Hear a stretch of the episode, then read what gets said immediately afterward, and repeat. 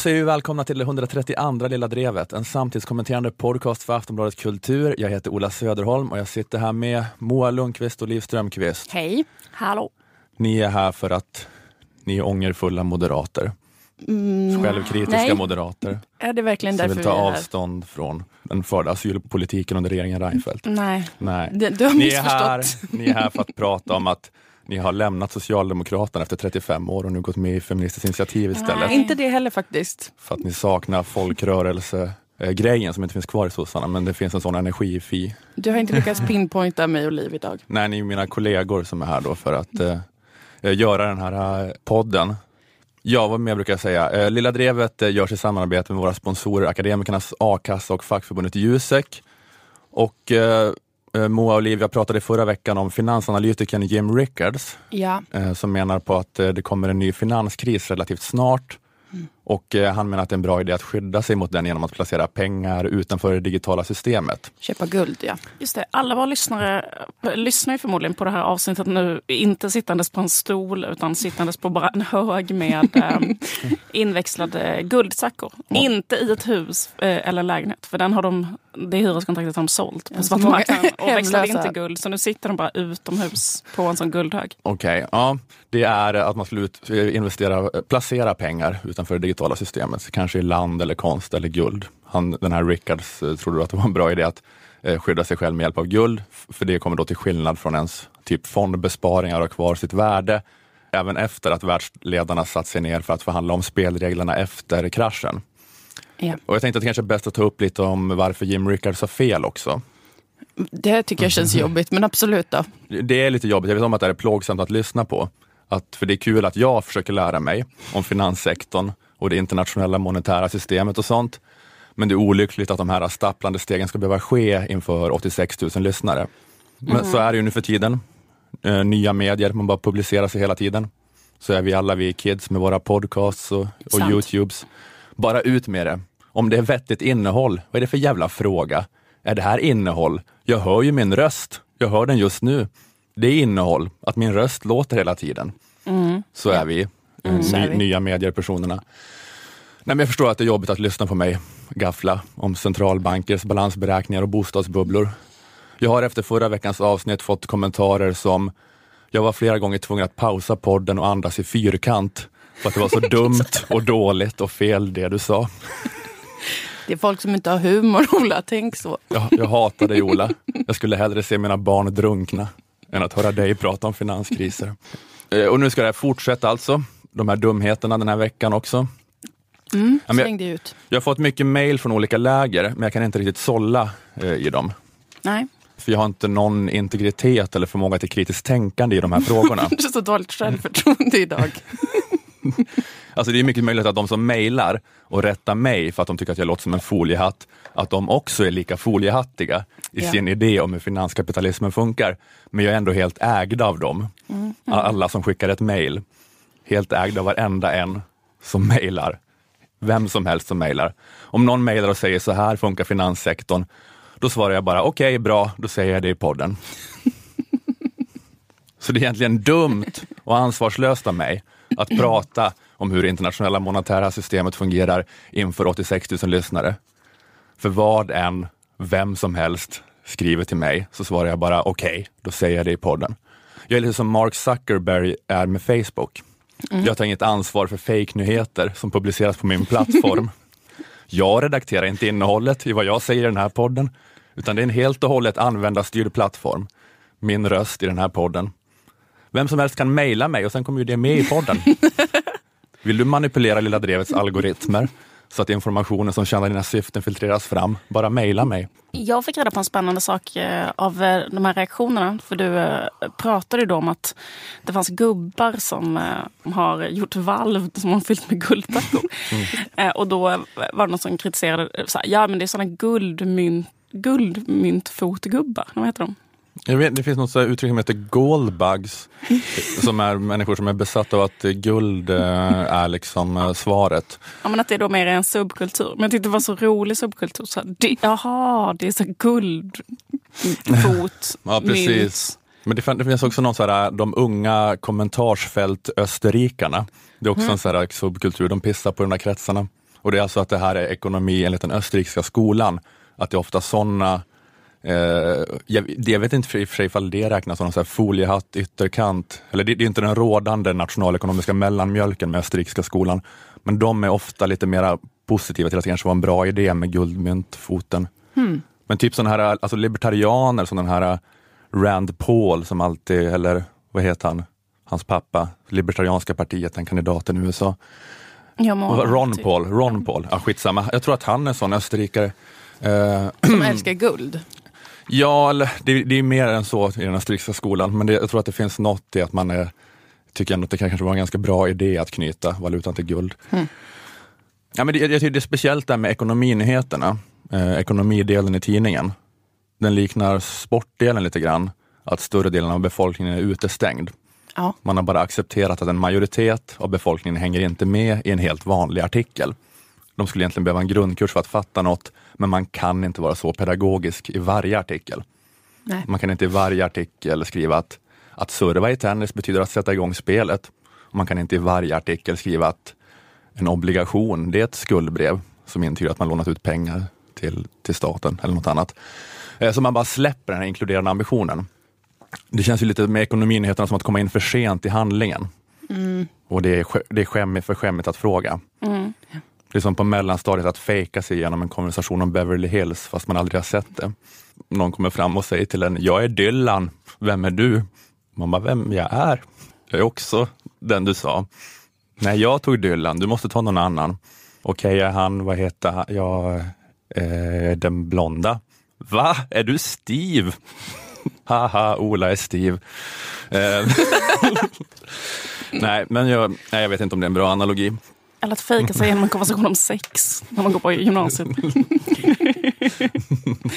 mm, exakt. Det, det så här, jag känner på hennes bröst, det kändes som en sandsäck. Det, det, det skämtet jag snott från 40 year old virgin. Ah, ja. Men när det händer något så gigantiskt som finanskrisen 2008, då tar det över all nyhetsrapportering. Så då måste man ha någon talking point om det så att det ska verka som att man förstår, men ja. egentligen inte. Man har några buzzwords som man slumpar fram. Hedgefond, Goldman Sachs, bolånebubbla. Hoppas att det ska låta hyfsat sammanhängande. Man låter kanske lite som när man pratar med någon som man inte vet vem det är, men som mm. man tydligen är bekant med och man kan inte fråga. Att man upplever den ojämlikheten i situationen när man pratar med någon som är inne i världen, att den andra vet exakt vad som pågår. Själv kan man utifrån att känna in situationen gissa sig till sägningar som låter hyfsat rimliga, fast man har som ingen djupare förståelse för för hela sammanhanget. Mm. Men i alla fall, kommer det då en gigantisk kris, vilket år som helst nu, som Jim Rickards sa? Mm. Ja, det vill jag verkligen veta. Berätta nu. Jag vill få garanterat om det kommer hända i så fall när. För att eh, kommer den för att skulden är för stor, eh, kommer det bli en bubbla och så vidare. Dels är det kanske det att det är lite omtvistat om vad pengar är egentligen. Oh. Folk är inte överens om det och var pengar kommer ifrån. Nej. Eh, förra veckan sa jag att Jim Rickards kör med den här definitionen att pengar handlar om en enda sak, eh, förtroende. Just det att alla tror på värdet av guld, eller fjädrar, eller snäckskal, eller dollar, eller bitcoin, eller vad som helst som används som pengar under en eller annan tid. Att man tror att pengarna man får i utbyte för något kan användas för att byta till sig något annat. Eh, det är då ett sätt att se på det. Men det finns andra då också sätt att se på det. Till exempel finns det något som heter MMT, Modern mm. Monetary Theory, som inte menar att förtroende är det som driver en valutas värde, inte på det viset att det liksom är bara något så spontant mellanmänskligt förtroende som uppstår, utan, utan det är snarare en suverän stats beskattningsrätt som driver valutans värde. Hmm. Pengarnas värde kommer av, ett, av att en suverän stat har utfärdat dem. Alltså det finns inget förtroende som existerar utanför det förhållandet. Att pengarna har något slags förtroende i sig själv. Utan ja, det som ger pengarna värde är helt enkelt att du måste betala skatt med dem. Värdet skapas genom att staten beskattar sina medborgare i den egna valutan vilket gör att medborgarna ju måste komma över pengarna som statens centralbank sprutar ut för att betala sin skatteskuld. Mm. Ja, men så det är svårt då att tappa förtroendet på det viset för de pengarna då. För det är ju de du måste ha för att betala skatt. Mm. Så om en valuta är kopplad till en guldmyntfot eller inte spelar alltså ingen roll för det som ger valutan värde ändå bara en suverän stat med beskattningsrätt. Det spelar ingen roll vad symbolen för pengar är, om det är guld, fjädrar, snäckor eller bitcoins. Det enda som spelar roll är vem som garanterar symbolen. Mm. någon suverän härskare gör det, någon hövding. I vårt moderna fall då staten.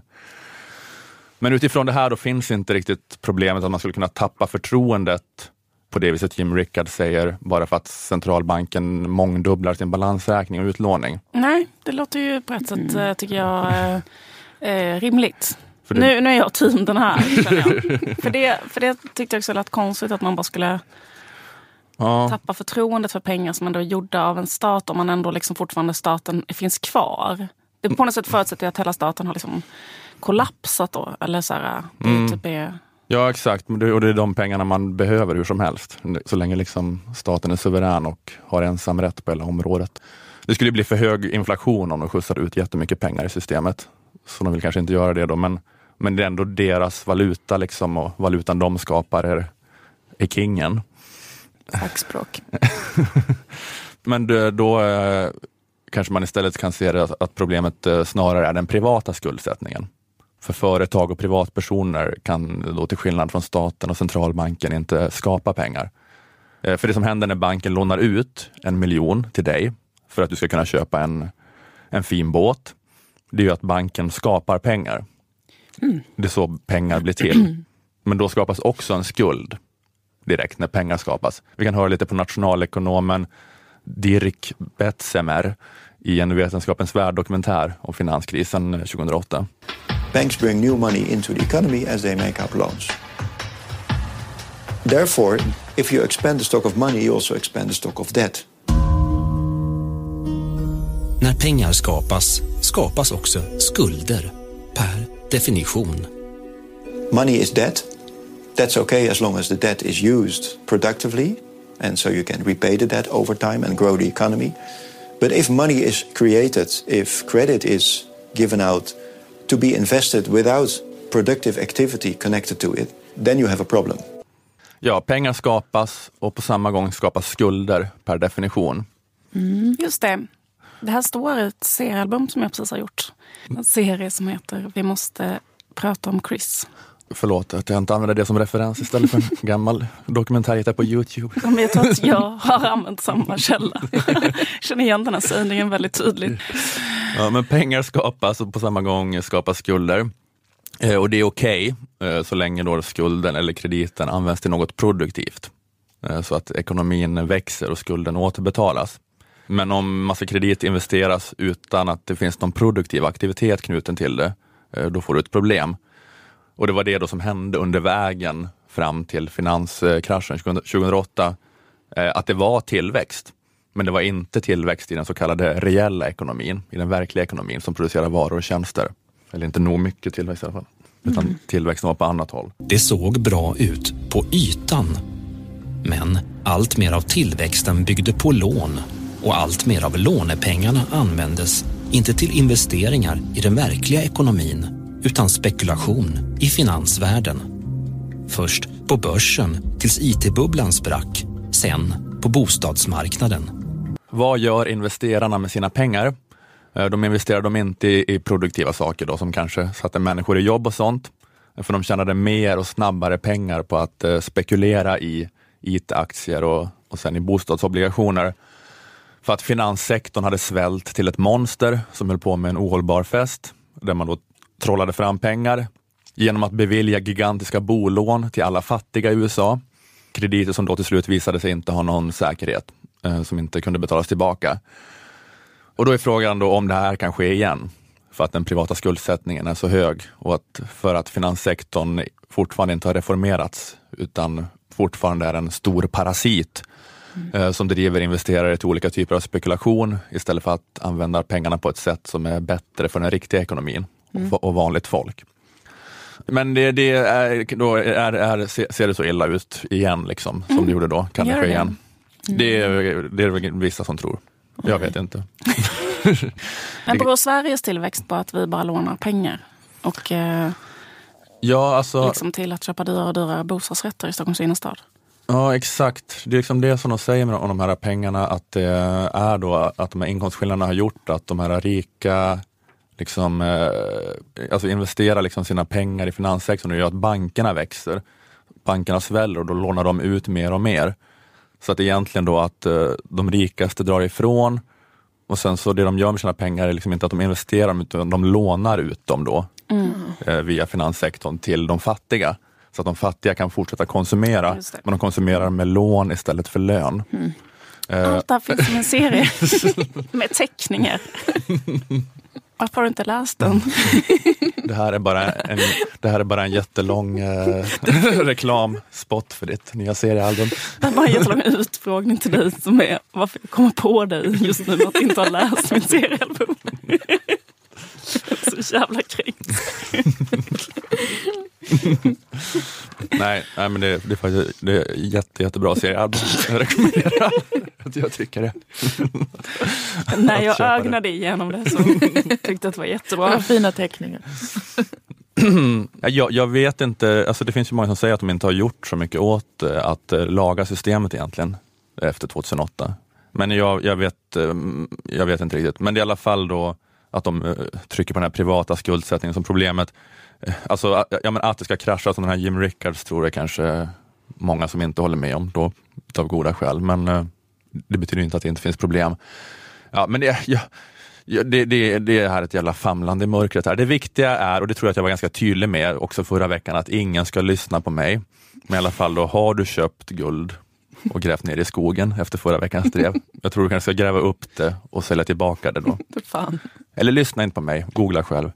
Nej, men, eh, men Andreas Cervenka, eh, Svenska Dagbladets ekonomikille, eh, skriver i en krönika hittade att en investering i guld, det är en investering i rädsla. Och att en tilltro till guld, det är då en enorm misstro mot dollarn. Och även om det skulle vara så då att det finansiella systemet är ett ohållbart pyramidspel som när som helst kommer falla, Alltså i ett sådant scenario där dollarn och alla vanliga valutor kraschat så jävligt att guld har tiodubblats eller femtiodubblats i värde. I en sån värld är det antagligen en kanske lite klen tröst att vara relativt rik på guld. för, för att det är ett så dystopiskt scenario att eh, Allt brinner. Alla Man sitter på en förlorar. hög med guld. Men om man köpt något riktigt, riktigt fint. Tänker man köpa en otroligt vacker guldring, otroligt vacker infattad sten, en superfin slipning. Då när apokalypsen härjar så kan man titta på den innan någon typ hugger av en ens finger. Nej men jag menar det att i ett sånt dystopiskt scenario kanske då alla är förlorare. Och det är tveksamt om man ska kommer kunna gå runt med sitt guld som har stigit så mycket i värde eh, på någon slags fungerande marknad. Fast då en marknad där guld är mycket mer värt. Ja, att, går, jag går in, att du kan gå och så här, köpa en våning på Strandvägen på ett helt ordnat sätt. Köpa en fin båt för några uns guld. Alltså, men, är, det, det kanske finns skäl att vara så här dystopisk om världsekonomin, jag vet inte. Men är man så dystopisk så är det kanske ändå inte guld som gäller. Du Utan då, lever för dagen. ja, eller vapen eller en gård i Hälsingland där man kan upprätta Ja, självförsörjning. eller just det att man bara övar mindfulness lite grann. Det är Moa. Att man försöker känna doften av bara en blomma. Och Och sådana andas saker. ordentligt. Men jag tycker det är kul med de här guld, f- subkulturen guld, Goldbugs. goldbugs. Goldbugs. För det är lite, tycker jag man får bilden av en gammal folksaga. Att, så här, att världen är så här att det finns vanliga människor. Sen så bara finns det såna guldmyntfotgubbar som är som trollen. Som sådana Selma Lagerlöf-sagor. Att någonstans så bor det i såna valv. Såna, det finns liksom en helt egen, en helt egen stam av såna guldmyntfotgubbar som bara går runt så här. Och samlar så här. Och ehm, ja, det gläder mig på något sätt att de finns. Så jag visste inte att de, att de var där och hade såna valv. Men nu vet jag och det får mig känna liksom en större glädje inför ehm, eh, världen. Ja, precis. Har Eller, de svans? jag vill att de ska ha det. nej men, eh, jag, skulle landa till här, det var bara att, eh, att ja, men det är som jag sagt att jag ska inte prata om sånt här. Jag vill bara säga att jag tar tillbaka allt jag sa förra veckan och jag tar tillbaka allt jag sagt nu.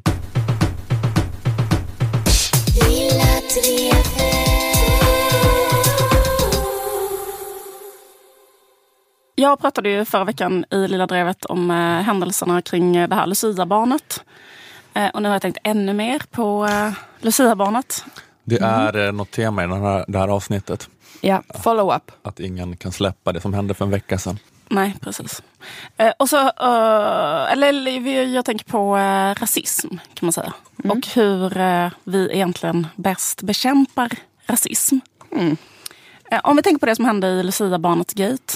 Det var alltså ett svart barn som var Lucia i en Åhléns-reklam. Och då blev deras eh, Facebook-sida fylld med cirka 200 rasistiska kommentarer. Sen startades olika motkampanjer och efter bara några timmar så var det typ 20 000 antirasistiska kommentarer då. Och hashtaggen jag är Lucia och även jag är här blev jättestora. Och massa kändisar i stil med Peter Jihde, Lena Philipsson, Alice Bah Kuhnke och sådana människor gjorde statements mot det här rasistiska hatet mot barnet. Ja. Tidningarna skrev hatvågen som blev en kärleksvåg. Seger för antirasismen. Kommer ni ihåg att allt det här hände förra veckan? Mm, ja. Och nu eh, har det visat sig, eller Expo har eh, gjort en granskning av det här, och, och, vilket många liksom redan har fattat eller misstänkt, att de här hatkommentarerna var liksom dirigerade från en eh, sluten Facebookgrupp eh, som heter, surprise, Ordet är fritt. Typisk, typiskt namn. Uh, Facebook-sidan Ordet är, Ordet är fritt-gänget um, eh, drivs då av eh, medlemmar i Nordiska motståndsrörelsen. Som då är en um, så här, våld, öppet våldsbejakande nazistisk grupp. Ja. Som då förnekar förintelsen, hyllar Ku Klux Klan på sin sida etc. etc. Eh, Så det var sånt helt så här vanliga mammor som bara slösurfade på Åhléns hemsida och letade efter Lucia-grejer till sina barn och sen greps av ett glödande rashat när de såg den här bilden Nej. och började ragea. Det var organiserat av de här, eh, vilket inte alls är konstigt. Alla vet att det funkar så här. Eller jag menar, många vet ju att det är så det funkar. Eller att det funkar mycket så nu för tiden. Att något som ser ut som en folkstorm kanske egentligen handlar om 200 väldigt, väldigt hardcore aktivister. Eller till och med tre aktivister. Ja exakt, ja, men det, det, ja, det är bara en sån konsekvens utav sociala medier-samhället. Att eh, det är väldigt lätt att, att organisera en storm eller ett drev för inte så stor andel av befolkningen. Precis. Och ehm, det jag vill prata om var då liksom vad jag sa innan. Som är så här, vad ska man göra med det här? Hur är man bäst antirasist? Och den strategin som ehm, man kan ju säga vi alla använde den här gången var ju då den här strategin som ofta förespråkas. Nämligen att hela tiden vara där och säga emot. Och eh, det finns en stor enighet kring den här strategin. Från människor väldigt långt ut till vänster ända fram till Erik Helmersson i DN som skrev i sin ledare häromdagen att ett bra sätt för att bekämpa rasism och just nazism eh, är just att säga emot på nätet, dyka upp, markera avstånd och citat visa att vi är så oändligt många fler. Okej. Och det här eh, låter bra, men jag ska bara säga liksom en sak som liksom händer när man så då, cit- liksom, citat, säger emot en sån här superliten, väldigt extrem grupp. Det är också liksom att man flyttar samtalet enormt långt till ett håll där det liksom inte alls eh, var i majoritetssamhället eh, så att säga. Och det blir att man så här också då låter den här gruppen så här sätta agendan. Ni vet hela det här snacket om så här problemformuleringsprivilegiet. Det är ju så här att samhället ser ut på ett sätt som man kan beskriva på liksom en miljon olika sätt.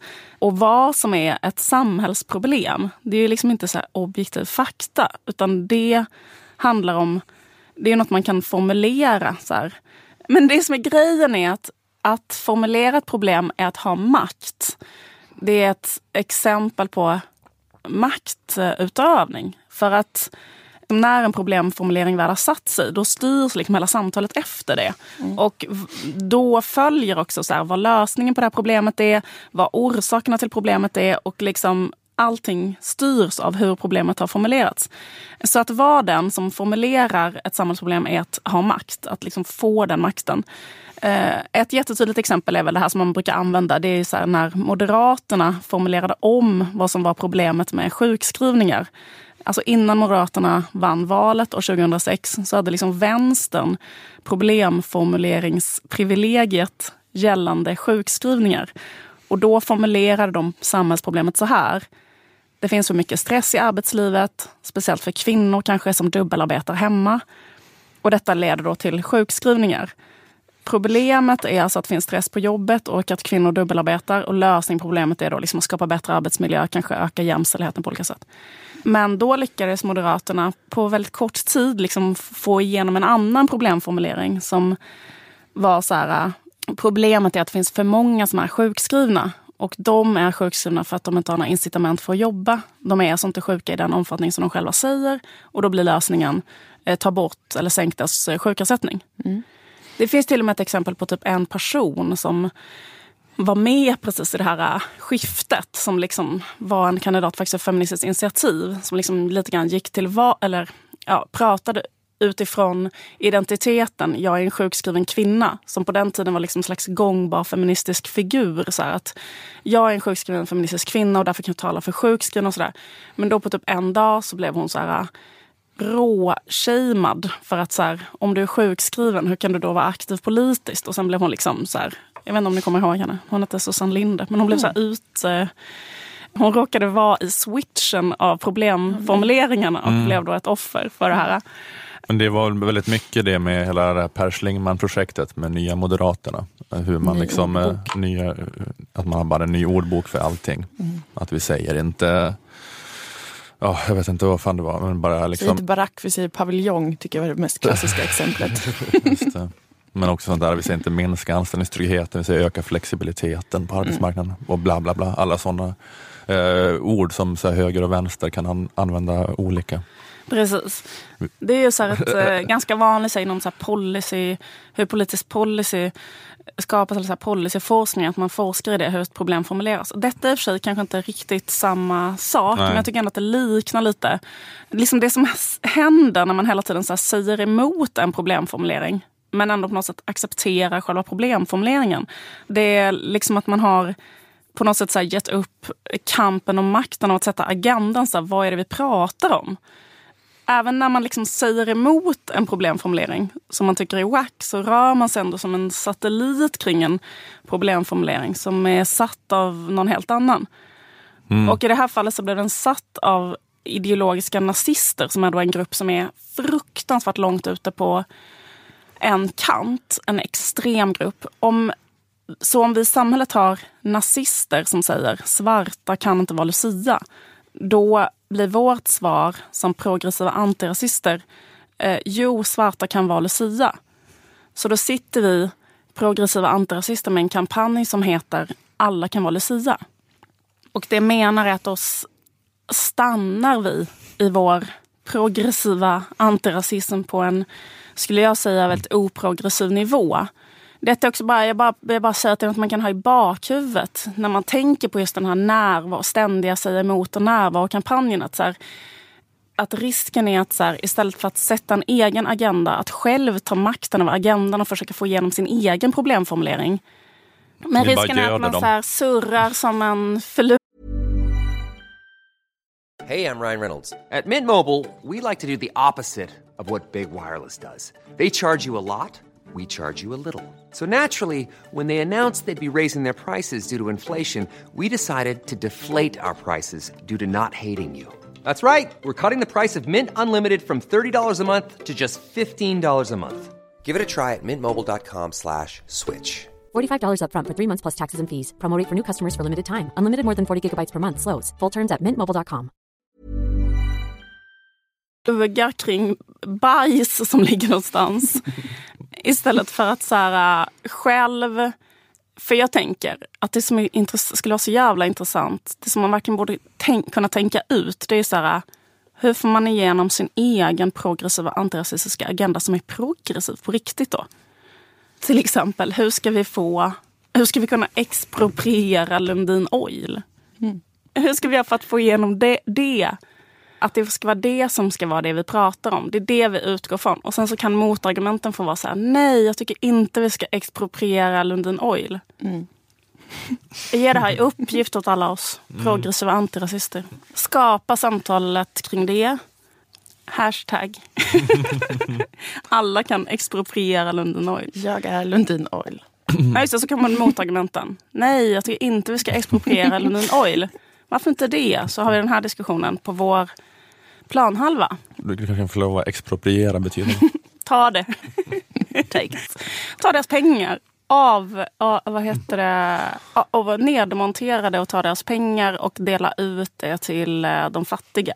Och det är en antirasistisk? Ja, det är det ju. Man kan ju ge det, man kan ju använda pengarna till att ta kvotflyktingar från det där området och bygga skitfeta villor till dem i bredvid den här jävla Lundin Oil, Lundins, där han bor, det jävla asen. Är ni klara? Expropriera.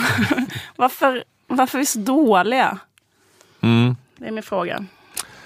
Nej, det måste ju vara sån jävla kick för den här alltså, nazistsekten. Alltså mm. fy fan vad de måste få en rush utav det här. Ja, men att de kan få alltså, tot, alltså alla liksom stora spelare i hela offentliga Sverige och gå i spinn på grund av vad de organiserar i sin lilla hatgrupp. Ja, visst, mm. och de, det fanns också, Expo hade ju publicerat kommentarer så här, att de var så jätteglada för att Aftonbladet hade liksom klippt ut olika hatkommentarer och publicerat som någon slags collage. Och då var de skitglada, så här, min är med, min är med. och sen när Åhléns då, vilket de borde ha gjort direkt sekunden här skedde, det de borde gjort var att ta bort alla de kommentarerna och sen inte säga ett fucking ord om det mer. Mm. mm. Utan så här, det här är den här extremistsekten och liksom bara käften. Liksom. Mm. Det, det som hände var bara att att de inte modererade dem. Och sen, eh, så att, så att liksom deras, deras kommentarer fick ju liksom då ytterligare spridning. Att de blev spridda sen av Aftonbladet, de blev spridda av liksom, mm. när det egentligen representerar då den här gruppen av typ Mm, ja men exakt, det var det, det var det Nanna sa förra veckan, att de hade inte så modererat det på hela dagen utan hade fått ligga kvar där. Liksom. Mm, det var exakt. det man kunde vara konspiratorisk kring ifall, ifall det var en del av någon slags plan. Men eh, nej men jag vet inte. Det var nej bara... det var det inte, tror jag inte. Nej. Jag tror jag hade fel. Jag ber om ursäkt för det, på slags skämtet. Just det. För det, är också, det är inte bara jag som fått hat sen förra veckan, utan det också kommit kommentarer som fräscht grepp att ha med Katarina Janouch i podden. jag är så himla ledsen över det. Jag gjorde exakt samma spaning. Jag gjorde en spaning i Lilla Drevet som läste på Katarina Janouchs Facebookgrupp. Så bara, hon har gjort det, samma spaning som dig. Fick jag, hade jag bara så här, men nu går jag och hänger mig.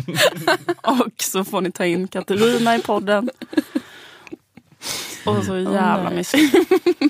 Det behöver inte vara fel i sak, men det, det är ett ohederligt sätt att argumentera. Bara kleta Katarina alla. Säga att... Så fort någon säger mm. jag tycker inte det är fel att vilja ha sex och vara lite kåt. Då ska jag säga så här, ska du säga samma sak som Katarina Janouch säger nu? Din sjuka jävel.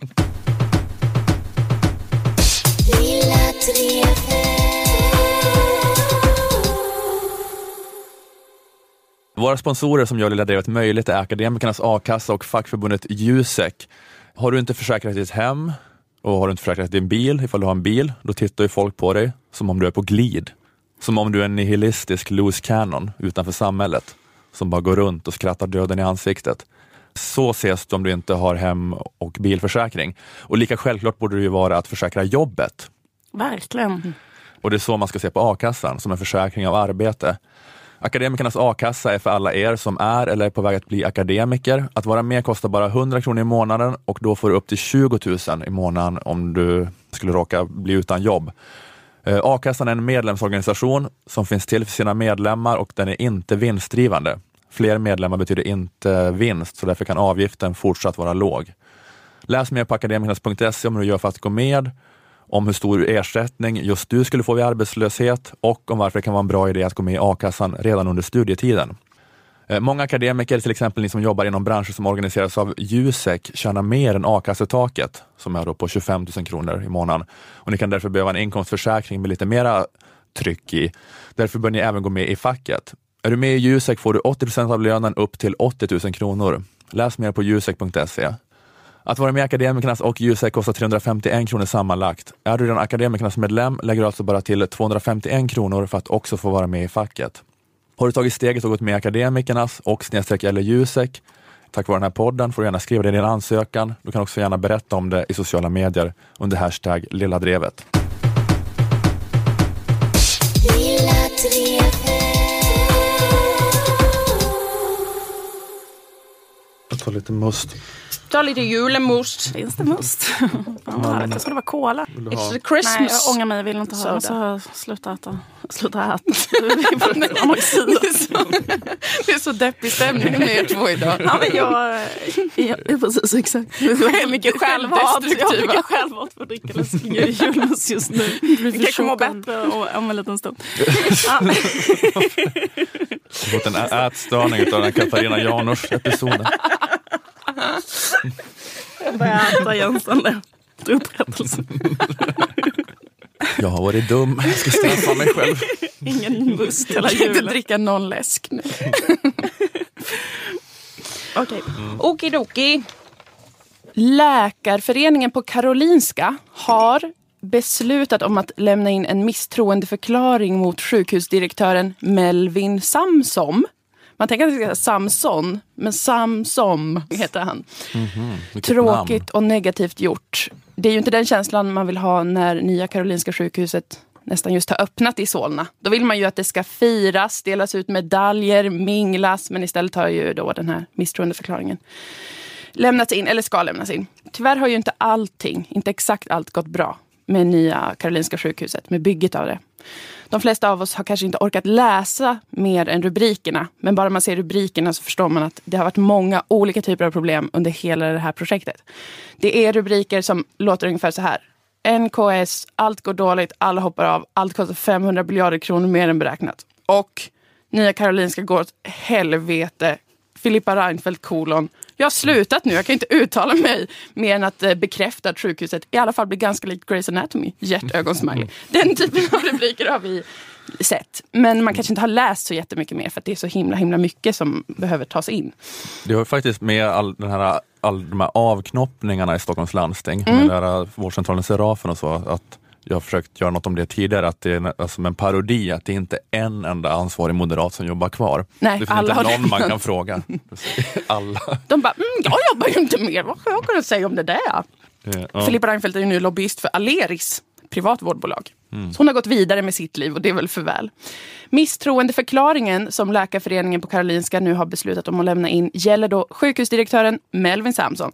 En misstroendeförklaring av det här slaget är inte alls eh, vanligt. Det har tydligen aldrig lämnats in tidigare. Men det betyder att de har inget förtroende för ledningen på Karolinska. De är förbannade. Vilka är de som lämnar in det här exakt? Läkarföreningen, Okej. de organiserade läkarna. Vad är det som har, har han gjort? Eh, Den här, det, misstroendet gäller hur ledningen har skött vissa typer av utgifter och skött det hela, kan man kanske säga. Kanske främst så gäller det kostnader för konsulter. Eh, enligt Dagens Nyheter så har Nya Karolinska sjukhuset haft omkring 247 miljoner kronor till konsultarvoden 2016. Det har kostat jättemycket. Vad är en konsult? Frågar man sig själv. En konsult är en person som har vaknat på morgonen och sagt till sig själv så här, just idag är jag konsult. Och så är man det. Och det är den utbildningen som behövs. Och sen väljer man ett område, skola, omsorg, någonting annat. Så kör man. Det är inte en skyddad titel. Det är, inte, det är absolut inte det, tror jag. Whatever. Det är som att vara komiker eller något sånt där. Ja, Man bara säger att man är det. man kommer in och bara, jag är konsult. Och så kör man på. Eh, Nya Karolinska har behövt jätte, jättemycket konsulter under hela den här perioden. Kaliber i P1 har gjort ett gräv om det. Och de pekar bland annat på hur Boston Consulting Group har varit med jättemycket för att få till en ny modell för organiseringen av vården som ska då vara värdebaserad vård. Mm.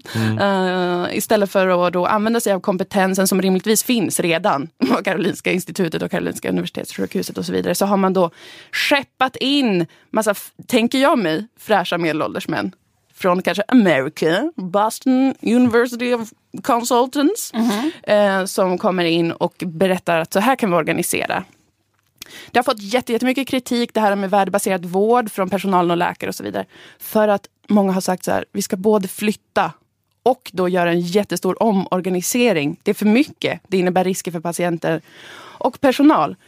Men styrande politiker och då sjukhusledningen och sådär, de blir paralyserade av glädje när de hör orden konsult och management. Det är två triggerord för dem som gör att de blir väldigt till sig. När de hör det, konsult eller management, så ser de framför sig, de blundar och så ser de framför sig en man i 50-årsåldern med lite så silvrigt hår i tinningarna som bara pratar American English och står och klickar fram powerpoint efter powerpoint efter powerpoint tills alla i rummet har kommit. Och det är det de ser framför sig och det är därför de inte kan, de kan inte ta in något annat som händer.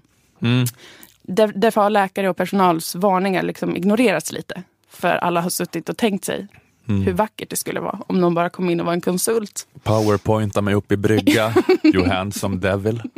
Säger man Så, bara. så har samtalen gått. Här får du en miljard.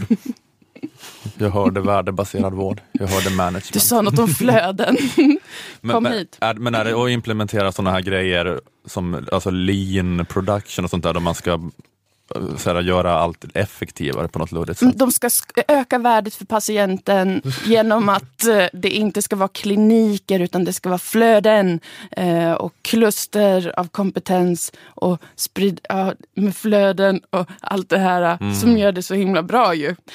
Melvin Samsom det är fortfarande så himla obekvämt att säga Samsom. Men han är alltså då sjukhusdirektör och han är en av de som älskar konsulter mer än allt annat. Eh, han älskar inte bara konsulter, utan jag tror att han liksom älskar alla män som pratar som om de är väldigt professionella och har en väldigt snygg kostym i den lite dyrare klassen. Och som chansar hela tiden, men chansar med pondus. Det är någonting som gör honom väldigt eh, intresserad. Och det kan vi egentligen inte hålla emot honom. Men jag, tror, jag är ganska säker på att han älskar det väldigt mycket. För han älskar en annan sån här typ av man. 2015 så skrev han en artikel tillsammans med en annan kille. eh, Anders någonting, Hamberg. Som var så här. Vet ni vem den bästa killen är som inte kan göra något fel? Paolo Macchiarini. Han är supersnygg och jättebra på att operera in en ny luftstrupe. Och han är faktiskt en hjälte. Och alla som kritiserar honom är dummisar. Skrev Samson, Melvin Samson. Med sån dåvarande- djävulsmiley. Han är Arg. faktiskt jätteduktig. Han har en jättefin kostym också. Och lite silvrigt hår i tinningarna. Jag tror att vi kanske är kompisar. Men jag vet inte för Paolo säger inte till mig. Men när vi såg sist, då um, ville han um, leka med mig fast nästa dag så skulle han leka med någon annan. Men han kanske bara mm, Jag vet inte om Paolo älskar mig. kunde då. Men, han sa Men, men, det är att, ja, just det. Men, men det är att Läkarföreningen vill gärna ha en sjukhusdirektör som har någon slags motståndskraft mot skärmiga manipulativa psykopater. det. Jag Ja. tror det. För att Melvin var alltså då fruktansvärt hänförd av Paolo Macchiarini. Men, vad, han hade inte skrivit det där med de orden, men Nej, nej, det var översatt. Fritt översatt av mig. Men de, de försvarade honom. Fast han hade börjat få kritik, intern kritik och sådär. Men då sa de så här. Nej, han är jätteduktig. Han kan inte ha gjort något fel. Ungefär. Men den här Melvin har inte behövt eh, gå lämna jobbet på grund av Macchiarini-skandalen? Nej, han sa sen så här. Jag skrev bara den där artikeln för att min kompis ville skriva den och så skrev jag under på den. så hans försvar var vattentätt. Okej. Men han älskar Paolo Macchiarini också, en till eh, typisk kille i eh, 50-årsåldern som chansar med pondus. Han var ju då stjärnkirurg, som känd för att köpa en petflaska i en dryckesautomat i lobbyn på sjukhuset och sen gå upp och klippa i den, lägga den i rosa vattensoppa och sen operera in den i en dödligt sjuk persons hals. Det var ju Paolo Macchiarinis grej. Var, det var en riktig petflaska Nej. alltså? Nej. Häng med morfar! Nej, det var bara att det var plast. Ja, just det. Just det. Ehm. det fattade väl jag. det fattar väl du. Men så att Melvin har en förkärlek för den här typen av kille och nu har han fått träffa jättemånga sådana män under sin tid på Karolinska. Då. Så här, Professionella, som har snygga kostymer och chansar jättemycket tillsammans med en powerpoint kanske. Han har velat jobba med varenda en av dem. Alla han kan vill han jobba med. Och han är inte själv om det heller. Det verkar som att det, alla landstingspolitiker i Stockholm, alla vårdansvariga älskar allt det här. Konsult och management. De älskar det för att det kanske är liksom frigörande för dem på något sätt. Att Sverige har gått från att ha stämningen att man får ansöka i 34 år om att köpa in en ny penna till vårdcentralen. Till att man nu, man behöver inte ansöka om något. Man behöver inte kunna något. Man får göra vad man vill. Eh, om man har gett sig själv titeln konsult. Och det är frigörande. Tänker jag mig. Melvin Samson fick frågan om vad som är unikt med konsulters expertis. Varför de har använt sig av så otroligt många konsulter hela jävla tiden. Och då svarade han detta. What, what is so unique about their expertise? Well, they're consultants. De är konsulter.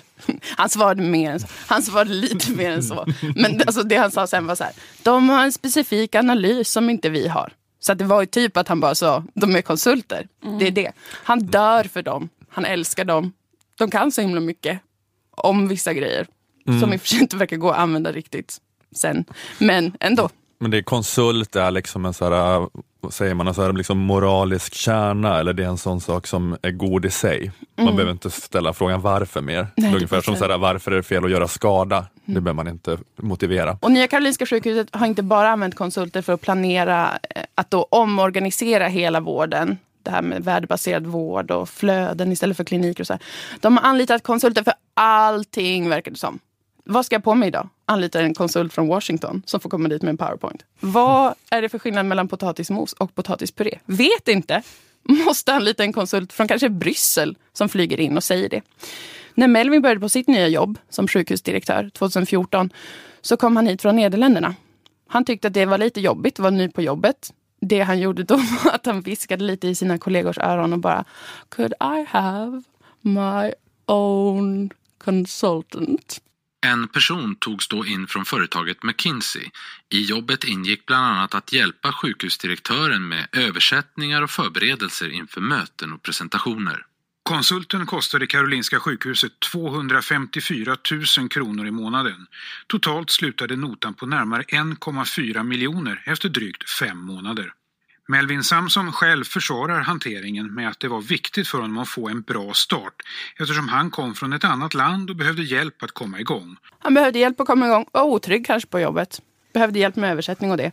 200 000 kronor drog drygt i månaden. 1,4 miljoner landade på sen. Men alltså, få hjälp med möten och presentationer. ja, Förbereda honom för möten för att göra honom trygg. Gå bredvid honom och klappa honom på ryggen och säga Melvin du är en bra kille och du kan det här jobbet. Antar jag. Eller bara att säga det- så här, jag gillar dig. Ska vi umgås? Melvin, vi kan Vad prata om du? svåra saker tillsammans. Var, var, var konsulten expert på hur det funkar på det sjukhuset då? Eller? Jag antar att det, är. Oklart. Ja, det kan ju inte hjälpa ifall den också kommer från USA tänker jag. Nej, det, det, låter ju, det låter ju dumt. Ta in en till som är ny på jobbet som också måste ringa en egen konsult som kan säga hur han ska vara konsult till Melvin Samson. Om man vill ha hjälp med allt på en ny arbetsplats borde det vara bättre att fråga någon som är på den arbetsplatsen redan och vet hur det funkar än att ta in ytterligare en yttre person. Ja, generellt så känns det så specialkompetens. faktiskt. Förutom att det här bekräftar tesen att han älskar konsult så mycket att han vill till och med ha en egen på jobbet. Så väcker det ju en parentesfråga hos mig som är att varför rasar inte Sveriges samlade rasister mot det här?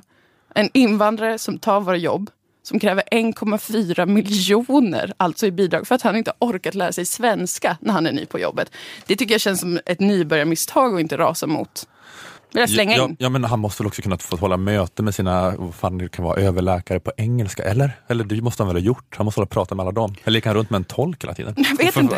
Det är ett mysterium. Det är ett mysterium. Det är ver- alltså 254 000 i månaden. Ja men det är verkligen det är verkligen, eh, det är så en kla- klassisk helig sosseilska som bara häng, Bubblar upp. häng Melvin Samson i en lyktstolpe. Jävla... 1,4 miljoner kronor för en konsult till Melvin. Det här är ju då Läkarföreningen blivit väldigt arga över. För de måste också hålla på att spara, ha olika sparpaket. De får inte så stora löneökningar. Och sen så kommer Melvin in med sin egen konsult som eh, fixar alla papper till honom. Det, det, de har varit så här, det här går inte att försvara riktigt. Att det har kostat så jävla jävla mycket. Men Melvin kan inte förstå den kritiken personligen eftersom att en konsult i hans värld är som kärleken. Och det omöjligt att prissätta om man inte är sjuk i huvudet. So it was worth the money that I mentioned. For me it was worth the money, yes. Precis, för honom så var det totalt värt det. Och det är väl det som är viktigt i det här. Eller? Melvins egna upplevelse av det. Läkarföreningen på Karolinska har i alla fall fått nog. Så vi får se vad som händer med den här misstroendeförklaringen. Det är oklart ännu. Eh, Den kanske kan leda till att alla ansvariga politiker och chefer som älskar konsulter så himla mycket kan få gå en fortbildningskurs i hur man säger nej till något som presenteras av en konsult. De får gå in i ett rum där det står fem till tio välklädda silver foxes och så får var och en av de silver foxesarna säga så här. Jag skulle föreslå vård management-metoden evidence-based non-factual breakdown som går ut på att jag gör 359 powerpoints och tar en biljard kronor betalt. Vad sägs? Och då skriker alla ja, men då hörs ett larm och så säger de så här, stopp, stanna, nu blev det fel. Får man göra om det gång på gång på gång tills de här människorna lär sig att man måste inte säga ja. Man behöver inte älska det. Det är liksom någon Pavlovsk reflex man måste få in i dem. Precis, man måste öva. För de har sagt ja så länge nu. Så fort det kommer in en konsult så är det bara så här, ja, säg inte ens någonting. Vi köper det. Vad du än har. Varje gång de, har, de får vara i en laboratoriemiljö och höra konsultprat och då får de så här elchocker när de hör det. Så att de Ja. till slut börjar förknippa det med det och bara börjar springa så fort de ser en konsult sen. Det är det som måste kanske hända. Det som är synd är att den fortbildningskursen kanske kommer kosta 300 miljarder dollar och tas från personalens löner. Det finns inget annat sätt.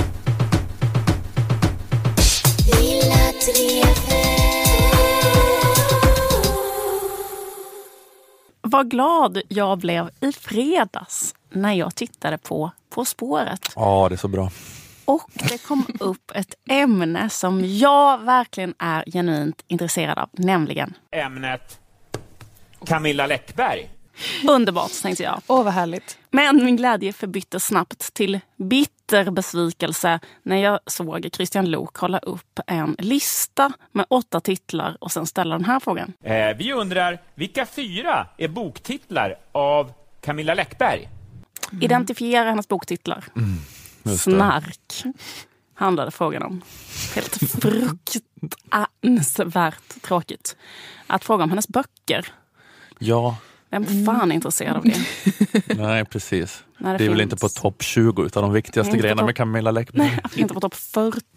Eh, när det finns så mycket intressant man hade kunnat fråga om. Till exempel den här frågan hade jag önskat att eh, Fredrik Lindström och Christian Luuk hade ställt. Vilka hashtags brukar Camilla Läckberg oftast hashtagga med när hon skriver inlägg om sin pojkvän Simon Sköld? Sen kunde hon, eh, kommer hon ha en lista. Ett hashtag lucky me. Två hashtag högsta vinsten. Tre hashtag Sveriges yngsta farbror. Fyra hashtag baby daddy. Fem hashtag happy daddy. Sex hashtag police daddy. Sju hashtag the gentleman. Rätt svar alla. Åtta hashtag bra armar. Och, och då, Ja, Moa bra! Tog Tre poäng. Alla. Alla var rätt. Ja, det, det var, du frångick På spåret-grejen då det bara var fyra som skulle vara sanna. Men här var alla Det verkligen. var, Det var en kuggis. det var för att man bara skulle ta de, mest, de som var mest insatta, vilket Moa var. Mm. Jag har vunnit den här Finns det, finns det vissa som är vanligare? Eh, högsta vinsten är vanlig. Mm. Bra armar har jag bara sett en gång. Men den har nog funnits som en hashtag. Mm. En annan fråga man hade kunnat ställa är den här. Vilka ställen har Camilla Läckberg och Simon Sköld åkt till i år för att få egen tid utan sin nyfödda bebis? 1. London. 2. Dubai. 3. Barcelona. Och 4. Anderstorps rallybana. Rätt svar alla? Ja! Poäng igen. Jag tänkte att man skulle kunna göra ett helt avsnitt av På spåret som bara handlar om de resmålen dit Camilla Läckberg och Simon Sköld har åkt för att få egen tid från det här spädbarnet. Så kan man säga, vart är vi på väg? Svar, bort från vår nyfödda bebis. Jag hade kollat. Nej, förlåt. Ska jag sluta vara moralistisk? Det kan man få ha, egen tid. Eh, tror jag. Att det behöver inte vara skadligt för barnet. Eller? Vet inte. Det är det nog inte. Eh, det är det inte. Eller den här Du frågan. tycker att Anna Wahlgren-metoden är lika bra. Nej, det kan vara lika bra som något annat som är vetenskapligt testat och säger att det inte är bra. Men eh, det är upp till... Jag vill inte vara en sån som moraliserar så säg Nej, om det. nej, det är väldigt absolut tydligt att du inte vill det här. Mm. Man hade också kunnat fråga det här. Eh, den här frågan. Vilken av följande personer är inte med i stjärnfamilj by Läckberg Sköld? Gänget. 1. Camilla Läckberg. 2. Simon Sköld. 3. Martin Melins och Camilla Läckbergs barn Charlie. 4. Martin Melin. Den här var riktigt svår. Jag gissar på Martin Melin. Varför var det inte de här frågorna? Frågetecken, frågetecken. Ja. Ja, precis, det är ingen som bryr sig om de här jävla deckarna, men oj vad vi har engagerat oss i Camilla Läckberg och Simon Skölds egen tid. Verkligen. Det Ja, det har vi ju en stark relation till allihopa. Vilken jävla egen tid de har haft alltså.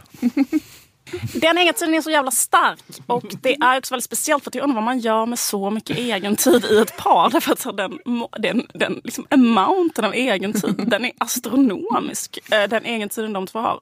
Och då tänker jag, det man gör när man har egentid som par, det är ju oftast kanske att man dricker tillsammans, eller? Men han Mm. dricker ju inte. Oj. Nej, Och vad gör, ju- fan, vad gör man då? Man bara tänker ta oceaner av egen tid med din partner på ett sånt hotell där man inte kan göra så mycket. Det- Och, och man dricker inte. Men hon Och väl i en solstol och instagrammar och han är liksom framför henne och gör så här armhävningar med klapp emellan. Jo, jo, men alltså kan man göra det, det? tar, det tar bara en till fem timmar per dag. De Och övriga- det dygnet har ändå 24 timmar.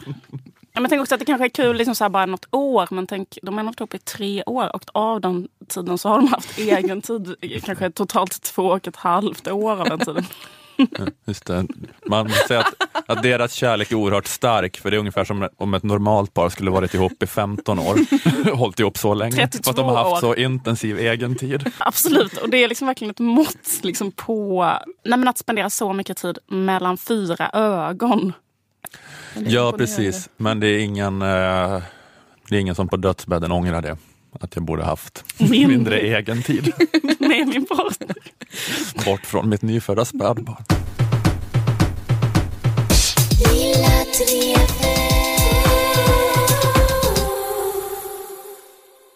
Okej, eh, då vi har väl suttit här nog länge nu Mm. och eh, eh, kämpat oss igenom det här. Eh, vi säger tack till Aftonbladet Kultur, tack till Akademikernas A-kassa och tack till fackförbundet Jusek. Eh, och tack till Malmö musikstudio där vi spelade in.